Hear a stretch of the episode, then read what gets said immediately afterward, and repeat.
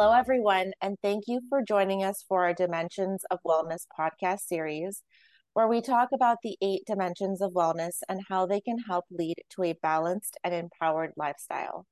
This is your host, Marla Dalal, and I'm a nephrology medical science liaison here at Otsuka Pharmaceuticals. In today's episode, we will be delving into the second dimension of wellness, spiritual wellness. And our featured guest for this important conversation is none other than Steve Winfree. Steve is a patient advocate, kidney transplant recipient, and author. He had kidney disease for 13 years before starting dialysis, and his story is incredibly inspirational. His life changed when he received a kidney transplant from his wife in September of 2017. Him and his wife were approached by a publishing company and signed a book deal. A few months ago, they signed a movie deal to share their beautiful story. Steve, thank you so much for joining us today. It is an honor to have you. Thank you so much, Marla, uh, for that wonderful introduction. I can't tell you how excited I am about uh, this particular episode. And I'm, I feel very grateful that you all are giving me an opportunity to talk about what we're going to be talking about. Thank you, Steve. We are really excited to have you. And I know I gave a brief introduction, but I'd really, really love for you to give your full story for us. Sure. So I was diagnosed with kidney failure when I was 18 years old. Um, I was in my freshman year of college and I was playing college basketball, and we had our preseason physical. And during the preseason physical, it was your standard test. And I had made it to the very last station, which was the blood pressure check. You know, like I said, easy test. You put the blood pressure cuff on, they listen to it, and you go on your way. Well, it didn't really play out that way for me that day. Uh, they ended up taking my blood pressure about five or six times because each time it was reading 200 something over 140, which for an 18 year old is so dangerously high. And I was, you know, 6'2, 175 pound athlete. So it didn't make much sense. So what they did was they sent me to a doctor and my family doctor did some blood work. And a few days later, I get a phone call. And the doctor says, Hey, we've noticed some of your levels are off with your kidney. So we're going to send you to a kidney doctor. And at that point, I really didn't know what that meant. I didn't understand what the kidneys did. I didn't know the significance of what they had just said. All I knew was I was a freshman in college. I was away from home and I wanted to keep having fun, playing basketball and going to school. Well, the day came where I went and saw the kidney doctor, a nephrologist, and he cut to the chase pretty quickly. He came into the room and he said, based on your blood results, I'm sorry to say it looks like you have chronic kidney failure. And at the time, I had about 40% kidney function. And that was such a whirlwind of thoughts, emotions that was going through my head. A lot of it not fully understanding exactly what had just been said to me, because some of my first thoughts were, well, okay, well, what can I do to fix that? And can I get back to school? Can I get back to practice? Can I continue with my life? And I found out very quickly that what was going on was quite serious, as the doctor recommended I not be able to play college basketball. So, in a matter of moments, my dream of playing college basketball was over. Um, there was just too much of a risk with high blood pressure for it to be safe for me to play. Well, as the years go on, uh, my kidney function uh, is gradually getting worse and I started noticing a major symptom with the type of kidney disease I have. I didn't know what I had at the time, but I'll go ahead and tell you now. Um, I have a genetic mutation. It's a genetic disorder, and it's called medullary cystic kidney disease type 2. And it's typically diagnosed when you're a teen, which I was. And one of the side effects from that is you get gouty arthritis as a teenager. So as a teenager, my feet were swelling up, my big toes were swelling up, and they were just excruciatingly painful. But given my circumstance, they thought I was just getting infected toes, maybe from hiking, um, still working out at the gym, you know, being in college and things like that. Uh, they did not think that it was gout. They didn't even think of gout because, again, you're looking at a 19 year old who's 6'2, 175 pounds it wasn't until years later that uh, my foot swelled up to the size of a football, and I was at an urgent care. And I told the doctor, I said, "Oh, by the way, um, did I fail to mention that I have kidney failure?" And when I said that, he just kind of gave me this look like, "Why didn't you tell me that when you first walked in?" He goes, "Have you ever heard of gout?" And I said, "No." And so he checked for gout, and sure enough, that's exactly what I had. I was getting really severe gout attacks. And as my kidney function decreased, the gout attacks increased. I was an overproducer of uric acid, which is part of one of the symptoms of having this particular genetic disorder. So my quality of life throughout my 20s was really bad. Um, I was constantly in pain. Um, I didn't want to get up. It started affecting my mental state. And it was, life was quite miserable for most of my 20s and my early 30s because as my disease progressed, the gout got worse. Other symptoms started getting worse, like the blood pressure was getting even higher. Um, I was being in the, I was put in the hospital quite a bit. And so what I decided to do was I realized I couldn't have a job that I was on my feet. And at the time, most of the jobs I had worked, I was on my feet. So I went back to school. And the reason this is an important detail in my story was I went back to get my master's degree. And while I was there, I met a very, very special young lady. Um, the moment I saw her, like I just, it was love at first sight. And I just was in awe of how beautiful this lady was. And I ended up asking her out on a date. She said yes. And even though I told her all about my kidney failure, about how I was going to need a transplant one day, how I would need dialysis, it did not scare her off. And she actually asked a lot of questions, and we ended up getting closer because of that. And I'm really glad we did because we ended up getting married um, in 2012, and she is my wife to this day. And aside from the obvious reasons of why that's so special and a huge part of my life, um, as I began dialysis when I was 30, 31, she was there by my side the entire time. And she was the only person in my life that was constantly at the hospital with me at every appointment. Um, she was there for me at every dialysis appointment. And she was just the most phenomenal caretaker. She definitely was a blessing from God. And we had met for a reason. She was just that special. I didn't realize how special she was until 2017 after I'd been on dialysis for about 15 months. Um, she sits me down on our front porch swing I'd been on dialysis for, like I said, about 15 months. And at that point, my quality of life was nothing. Um, I was in pain every day. Uh, depression had set in in a major way. I had anxiety. I hated dialysis. I wasn't able to work. Um, so I was in really, really bad shape. And at that point, I had basically said to God, You've clearly forgotten about me. You don't care about me. You're, you've made my entire life nothing but being the sick guy just I'm I'm ready to leave this place. Like I don't want to be here anymore. And when I said that, um, it was a couple of days later that my wife sat me on my front porch swing, and she used a custom baseball card to tell me that she had actually found out she was a match to donate her kidney. And the odds of that happening were one in 165,000. And needless to say, I bawled my eyes out when she told me she was a match. I was crying, she was crying, and it was the most special moment of my life. Um, the tears that I had were from all the pain, the hurt, the anxiety, the depression, but it was also happy tears, excited tears, because of all the people in this world to save my life, it was the woman that I married. It was that special lady that I saw while in grad school.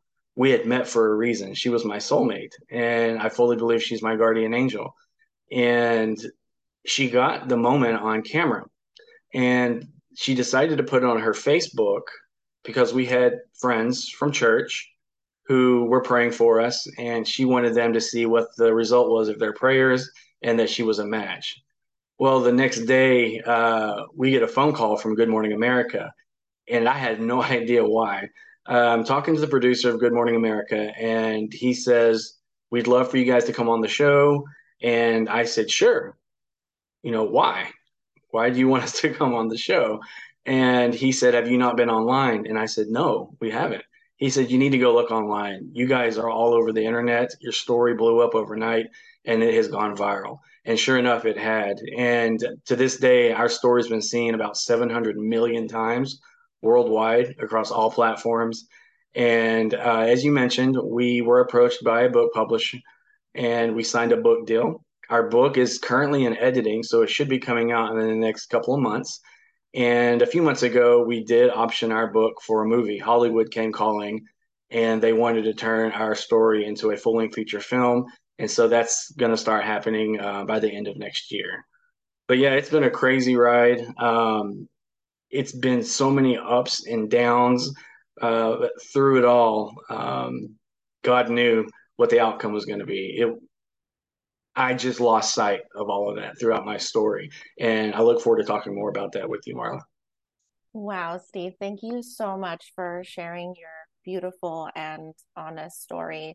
When when you mentioned, you know, the parts about meeting your wife and and everything that transpired after that, I honestly couldn't help but smile the entire time. She's definitely your guardian angel, and and really the odds of her being a match is truly amazing. Like I, I have goosebumps all over my body. And you've told me the story before, and this is the second time I hear it, but I still, you know, it's still so inspirational and so um, amazing. So thank you again thank you. for for sharing.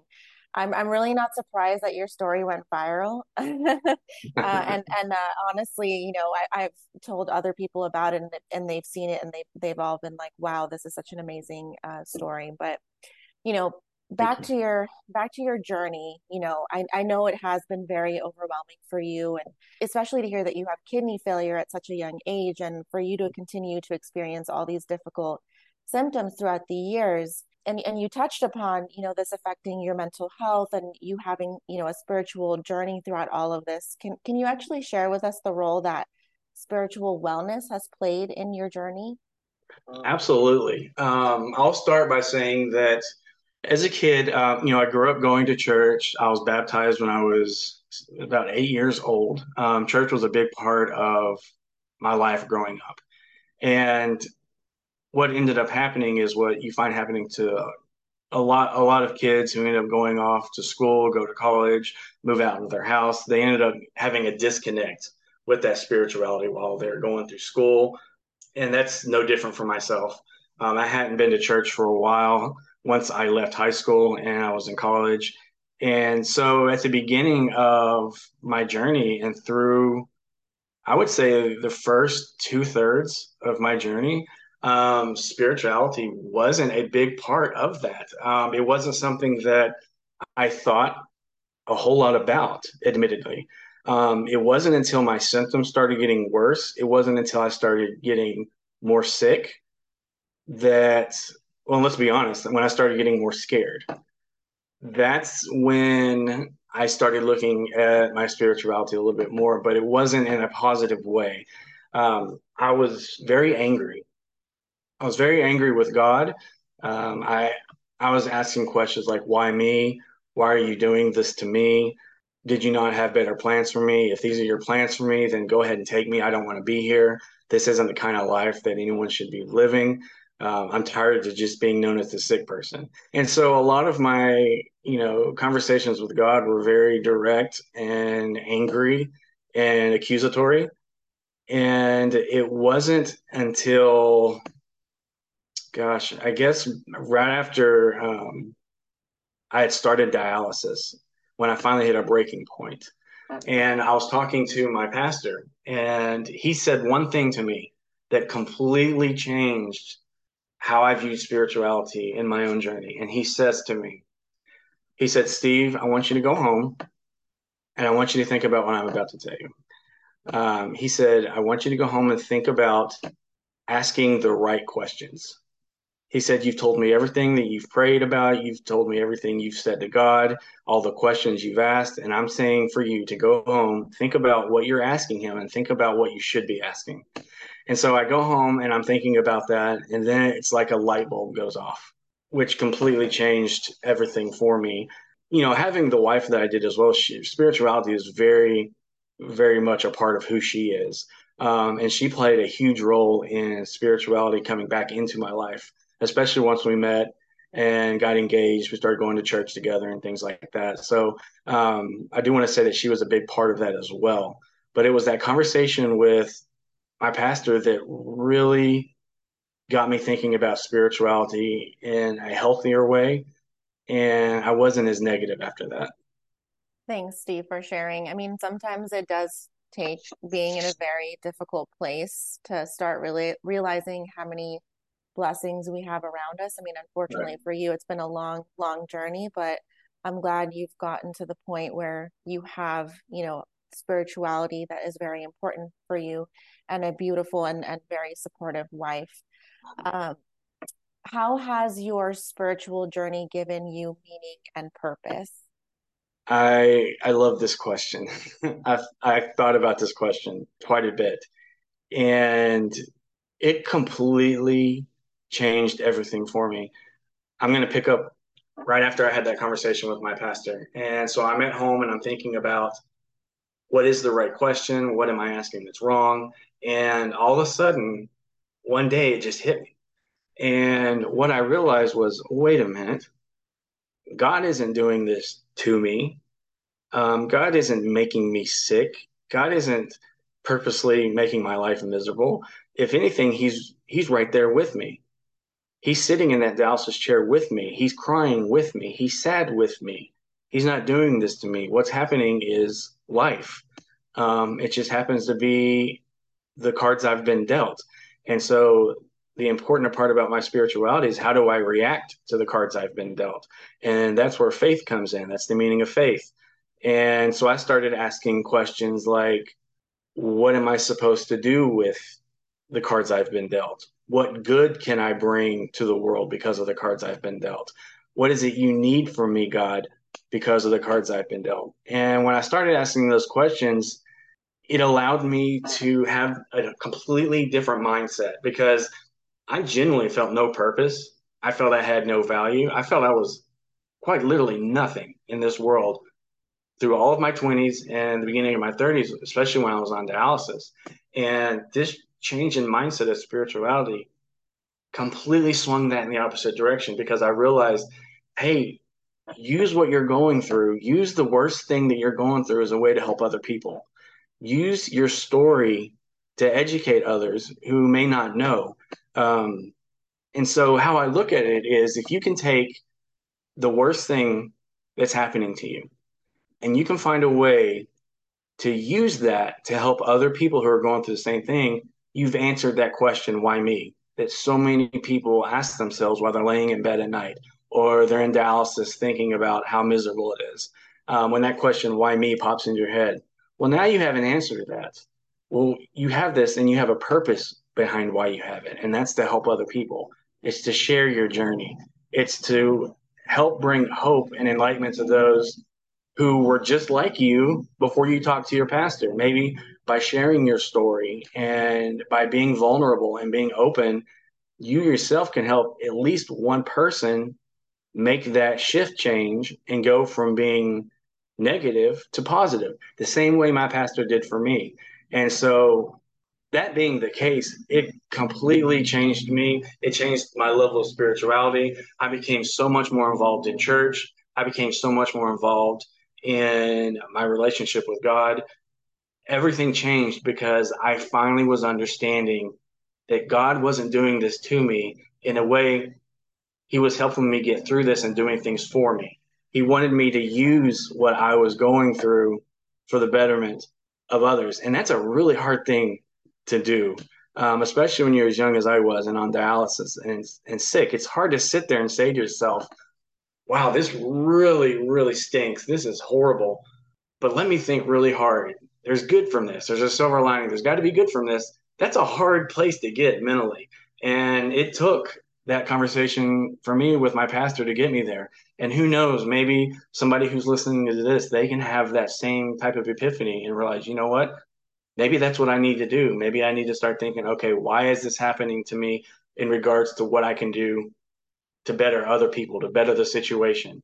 Because when you're going through something as miserable as kidney failure, finding purpose in that can be life or death. Like it can mean the difference because people who have hope have purpose. People who have um, this idea that life can still go on is driven by purpose. And that's what kidney disease does. It sucks your purpose away. And that's what dialysis definitely does. So refilling that your soul with purpose, um, that's what spirituality did for me. And that's what I hope I can do for other people. Absolutely, Steve. I love that answer. I love how faith has changed your outlook on life and and on your kidney disease. We we all have a purpose in this world and your story is a prime example of how good can absolutely come out of a difficult situation. It's it's very inspirational. What what other you know spiritual wellness advice do you have for patients suffering from kidney disease?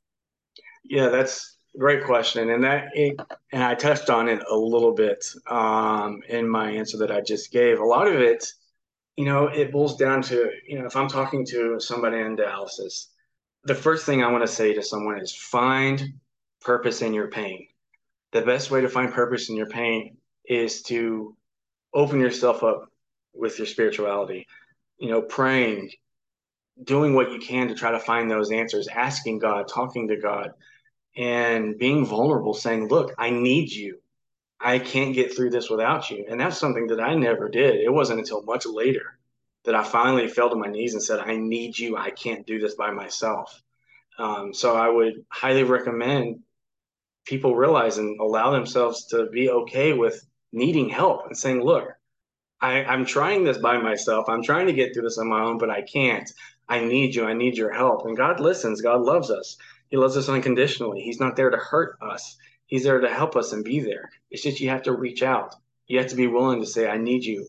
And that to me is a powerful first step for anybody who's going through kidney failure and, and dialysis.